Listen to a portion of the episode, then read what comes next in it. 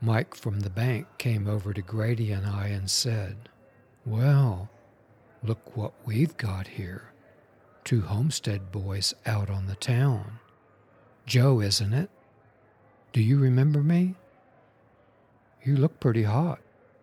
He could look all he wanted, and there was no way I would go out with him. "I sure do remember you. I was just telling Grady what an asshole you were to me when I had my paper out." Mike and Grady both laughed. Lee came up beside me and whispered to me that he had tricked with Mike. And Mike said, "Yeah, I remember. You were cute then, too." "I was just doing my job." Lee and Mike acknowledged each other with a wink, but no conversation. My tenth grade algebra teacher used to say, "Flattery will get you everywhere." It wouldn't work for Mike. Not on me. Never. My heart sank. Felt like someone had thrown a five-gallon bucket of ice water over me. John was standing in the corner nursing a beer. He looked over our direction, then tipped his beer toward us, and I nodded. I felt like everyone could see my pain. Love had found me, embraced me, and then dropped me. Love was in the corner drinking beer. Mike said, "Hey, why don't you call me sometime? Maybe we could go see a movie. I'll make it up to you for being an asshole four years ago." He then punched me on the shoulder like we were football buddies and had just landed a touchdown. I thought, "No way." And I said, "Yeah, I'll do that." Mike darted over straight to John, and they began talking. He went in for a big hug and then pointed over towards Grady and me. I figured my name was part of their conversation. I already had decided I would not waste my time hoping John would awaken and want me. He was adorable. Looked like he had been to the beach. What were the chances that I'd meet a guy in Boca Raton and everyone in Miami knew him? Slut. Lee arrived with beers for all of us. We headed back outside to sit on one of the picnic tables. Guys were just having a great time. Talking, laughing, some hooking up and heading down the stairs. Lee put his arm around me and pulled me close in. I liked that we could be free to show affection. A safe place. I didn't see any emergency lights. Life had definitely improved for me. I liked all the guys. They liked me. I never knew this kind of world existed. My world was changing rapidly. We beat it out of the place about midnight. Lee said, "We're going over to La Coretta for a midnight snack. You're going to love it, Joe." So we walked down eighth street, down to the Cuban restaurant, packed with gay guys, gay guys from the bar. The four of us sat in a booth. We talked about all the hot guys we had seen. I also learned some new words, butch and femme. I liked butch, like a fireman or a policeman. Lee began to talk about all the guys he had had sex with. It wasn't very becoming. Lee was a nice guy, hot. He didn't need to boast of his conquest. I never did that with girls when guys would ask, "Did you get some?" We finally headed back to their apartment. Paul put the top down on his Le Mans convertible. It was bright blue with white leather interior. He got a new car every year. He had a trust fund. He never had to work. Lee filled me in on Paul. His grandparents were some of the first pioneers to Miami in the early nineteen hundreds. Owned a shitload of property. They owned two-thirds of Key Biscayne at the time and had a large estate in Coconut Grove. The only wealthy people I had been around before were our neighbors, Charlie and Marianne. They were awesome people. They had modern homes, an airstrip for their planes, swimming pools, tennis courts, Cadillacs, and go-karts. I spent a lot of time with their two boys. The mother would drive us to a movie theater in town in her new Cadillac and be singing Pennies from Heaven. We arrived back at the apartment and smoked a joint.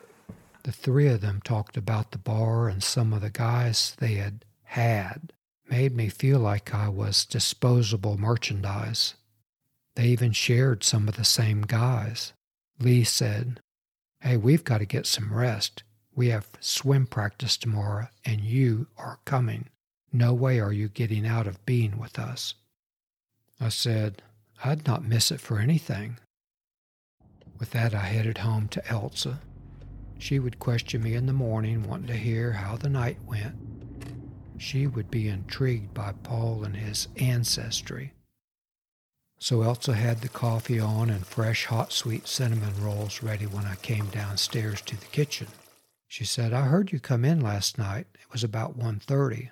I almost got up to ask you how it went with your new friends." She had curlers in her hair and her portable hairdryer on the kitchen table. She turned it off and took the cap off so we could talk. That was the same dryer we used when Tuffy was born prematurely. Tuffy was born prematurely because Elsa ran over the mother dog. "Oh, it was really great. You won't believe some of the guys I ran into. One is Mike from the bank. You know his folks. I never would have thought he was gay. I remember when he got caught having sex with Donna down the street. Her father was really pissed. I told Mike last night I thought he was an asshole to me when I had my paper route." She said, "His folks might not be too happy with him dating guys. He used to come into Doc's office, but he was always respectful. He would wait his turn just like everyone else. He almost died in a car crash a few years back. A drunk driver T-boned him on U S one in Cutler Ridge. Doc and I would go to the hospital together, and always one of his parents was there, huddled around the bed waiting for good news." "Wow. Well, he's still an asshole. He was nice enough, but not my type. You won't believe who else I met.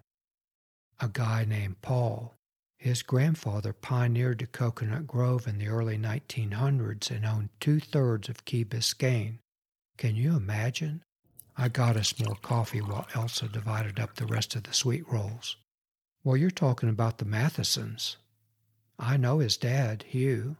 All of us girls used to go over to Key Biscayne for picnics. Your grandparents knew his grandparents. It was mostly coconut palms back then. Sounds like you're hobnobbing with some substantial people. It won't hurt to have them as friends." Then she said, "On another note, I got a letter from your cousin Warren. He said how great it was having you stay with him in July. He hoped you were thinking seriously about pursuing a career in law. There's also a letter to you from him." She handed over the letter. It was handwritten from Warren and on Supreme Court stationery.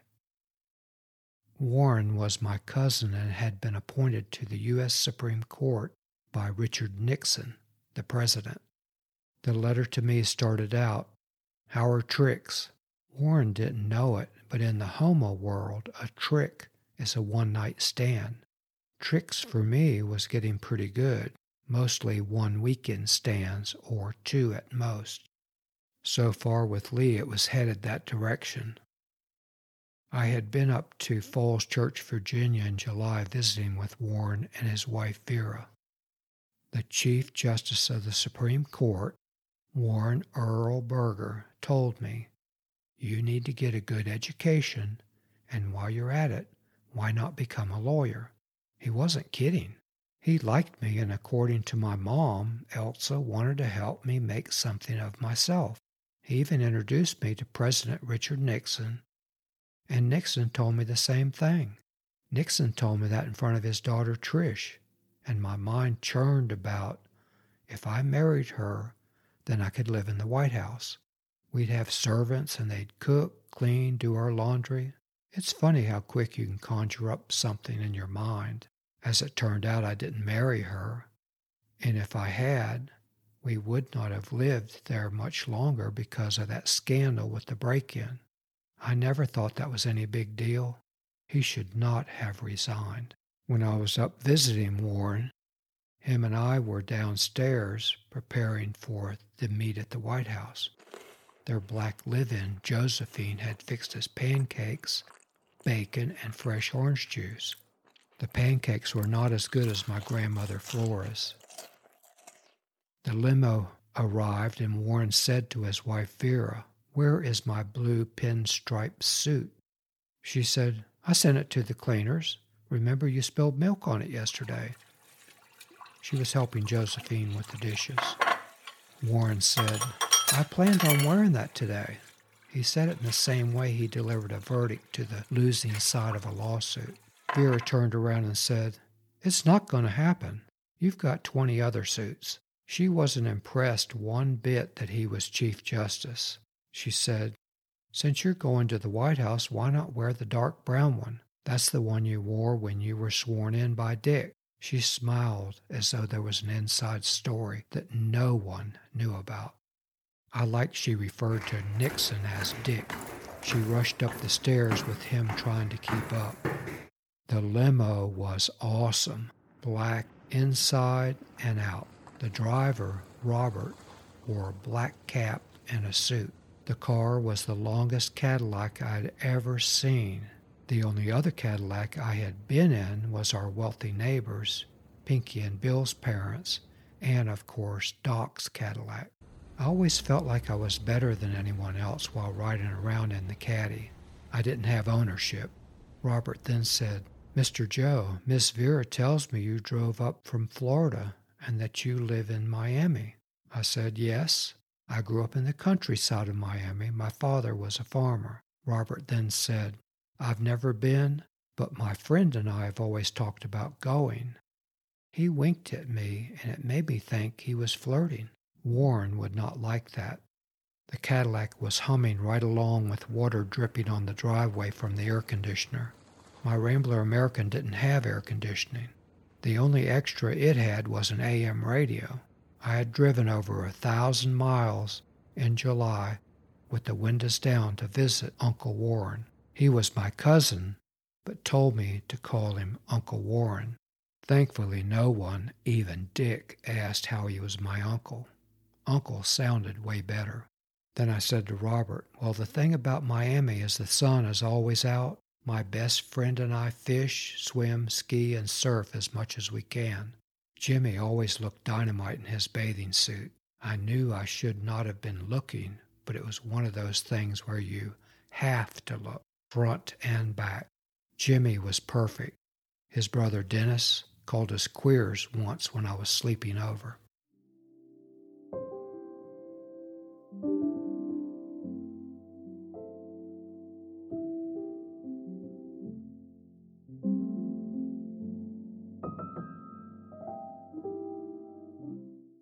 So I continued to read the letter, and I told Elsa, "Warren asked me how are tricks, but he doesn't realize that in the gay world, that is a one-night stand." I smiled at her quizzical look and also about the Chief Justice wanting to know about my tricks. She said, "Why do they call them tricks? Why not one-night stands? A trick's a practical joke or some way to cheat someone. I don't like that." Warren had sent her some pics, and she pushed over a picture of him and I together when I was up there visiting. I guess evidence I was really there. I did make it in my Rambler American. Of course, I did miss a few turnoffs, but I did finally get there. Then I said to her, "I really don't know where that comes from. Lee is the one that told me. He is always saying, 'I tricked with that guy and that guy and that guy,' while he points them out to me.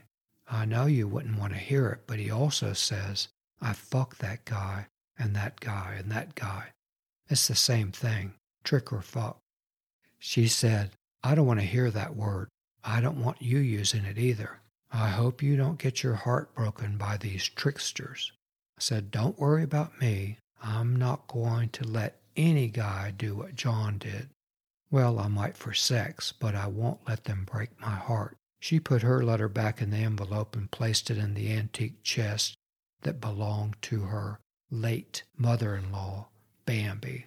She said, "You can't control your heart. You are going to find out again and again and again." That Mike Wallace report said homosexuals can't maintain a relationship like heterosexuals. And I said, well, like you say, we'll cross that bridge when we get to it. I will find someone. Something I'm curious about is about my dad when he was fifty and when you married him. You were just twenty-three. Do you think he might have been gay?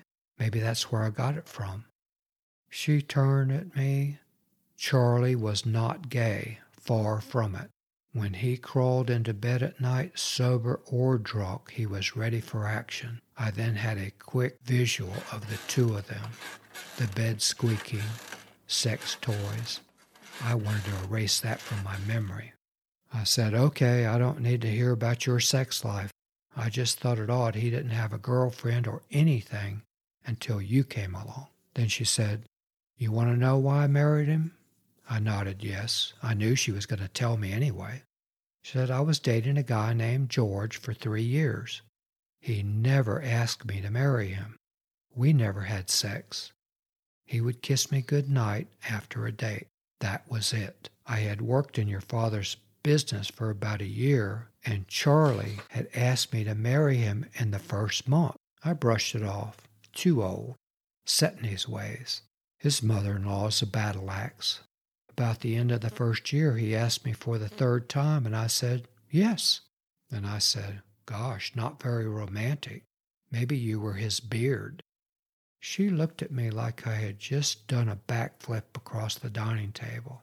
Is that another gay word? I said, yes.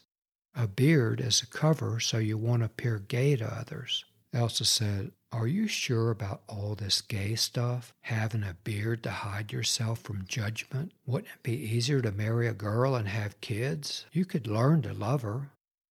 You'd be good with kids. I said, we've been through that. I've never been in love until I met John. I thought I loved Pat, but it wasn't.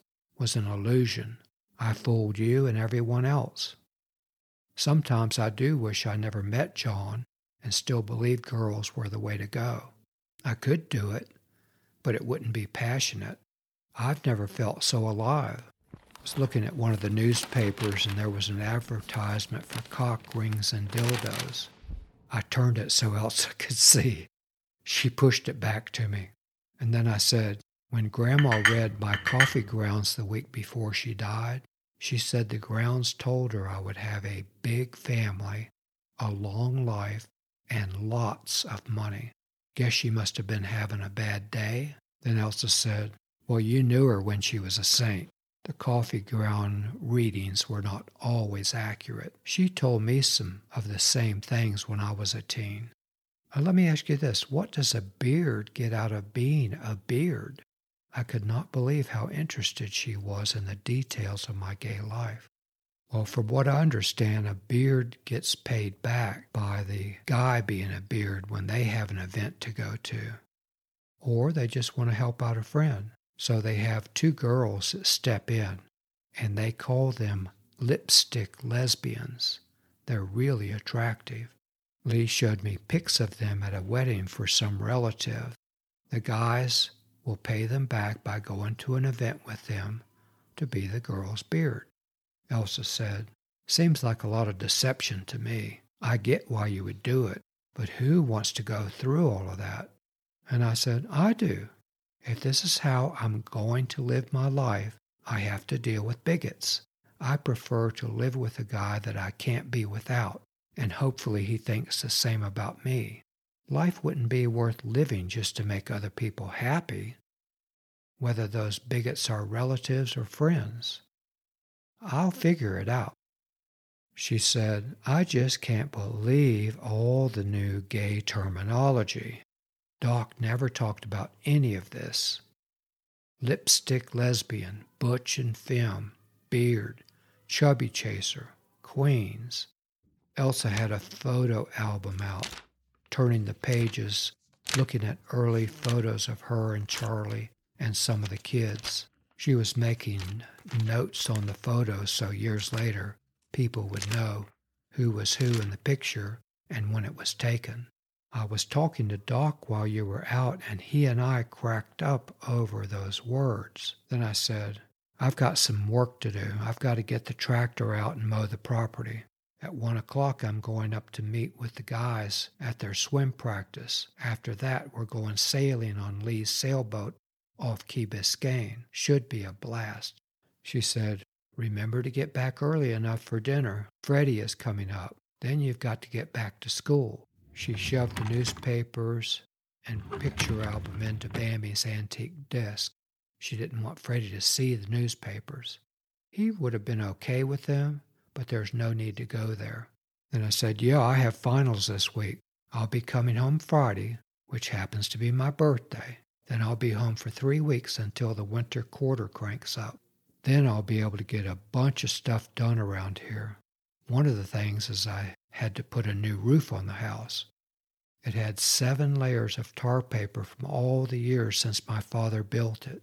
I had made the decision I was going to strip it all off and start from scratch, even replace rotted wood from the roof leaks. Elsa told me that if I did that, I could fix Grandma's apartment up to rent and keep the money for school. I was motivated. Then she said, okay, well, I'll plan something. Have Jim and Pat and the kids over. Maybe Freddie will come. Anybody else? You want to invite the Queens? I said, no, that's plenty. I don't know them that well. And calling them Queens is not very nice. They say that to other gay guys to be funny. Oh, I wouldn't want to offend them. If I was a guy, I wouldn't want someone calling me a queen. I said, no worries. I don't know much about all this stuff either. I'm going to write Warren back. He says he and Vera are coming down to Palm Beach. Maybe we can meet up with them. Then she said, oh, I've already spoken with Vera about it. We're going to meet up at Joe's Stone Crab in Miami Beach. So I was out and mowed about three acres, which was around the house and the driveway to the mailbox on Farm Life Road. The hardest part to mow was around the fish and alligator ponds. My father had built those out of coral rock. So I got up to the University of Miami and met up with the guys and watched them practice. Amazing how different they were around other swimmers, girls and guys. No playing around with each other or touching. They were aggressive with the other team members. I didn't think anyone would suspect they were homos. Nothing like they were at the warehouse. We then went back to the apartment, and Lee hooked up the sailboat to his car, and we headed to Key Biscayne. We sailed for a couple of hours. Lee told me how careful they were so no one would suspect they were gay. He said, it's what you have to do if you want to survive. Well, that's what I was doing. I told him about Warren. They couldn't believe I was related to him. I also told them about his driver, Robert, who I thought was a homo. Lee said, as conservative as Burger is, I'd be careful divulging your fondness for guys. Lee was fucking with me, being playful. Warren told me to not talk with his driver, Robert, because he was a fruit. We were driving to the White House to have coffee with the president when he said it. I told them of our meet with Dick and the drive there. I didn't say anything about Trish. And Warren and his wife are coming down in the winter. My mom and I are meeting with them at Joe's Stone Crab. Lee said, maybe your new best friends could be invited. I'd love to meet him. My dad would be blown away. I said, well, maybe. I'll see what him and his wife think about it. Warren and Vera would not be interested in a gay dinner. No matter how many beards would be attending, I would scare up a way to steer the guys against it. Things were moving fast. I should not have opened my mouth. I hope you enjoyed listening to this episode of Navigating Muddy Waters. This is a true story of my college years. If you like my show, please tell your friends. Subscribe on Apple Podcasts, Spotify, Wondery, or wherever you are listening now. Everything in my show is based on actual events. I'm your host, Joe Calderwood. I'm also the writer, recorder, producer, and editor. Music is by Freddie Elmberg. I also have another podcast by the name of Stained Fortune, and you can find that wherever you listen to your podcast.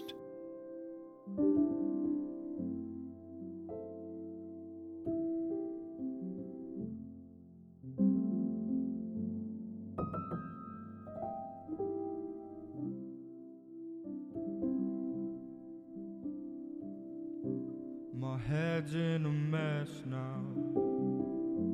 I need to calm down. So I sit myself down at the bar. I feel this heart now. It grabs me by the arm. He says, I know it sounds crazy, but I met you before. Walking with me to the car.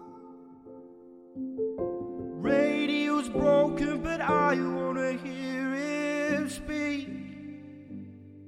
I'll love you forever.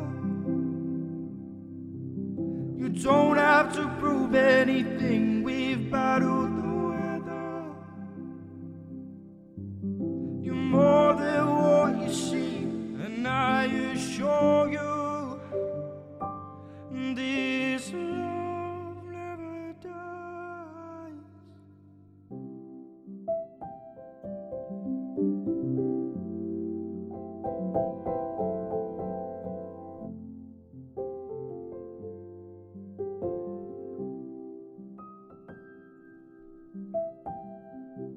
The break that we had, means nothing now, 'cause you've shown how much you care. That phone call you gave me, oh, it brought me such joy. And ever since I haven't looked back, the spark in my heart, it set me up. You to hold me by your side. I'll love you forever. You don't need to prove anything. We've battled the weather. You're more than what you see, and I can assure you.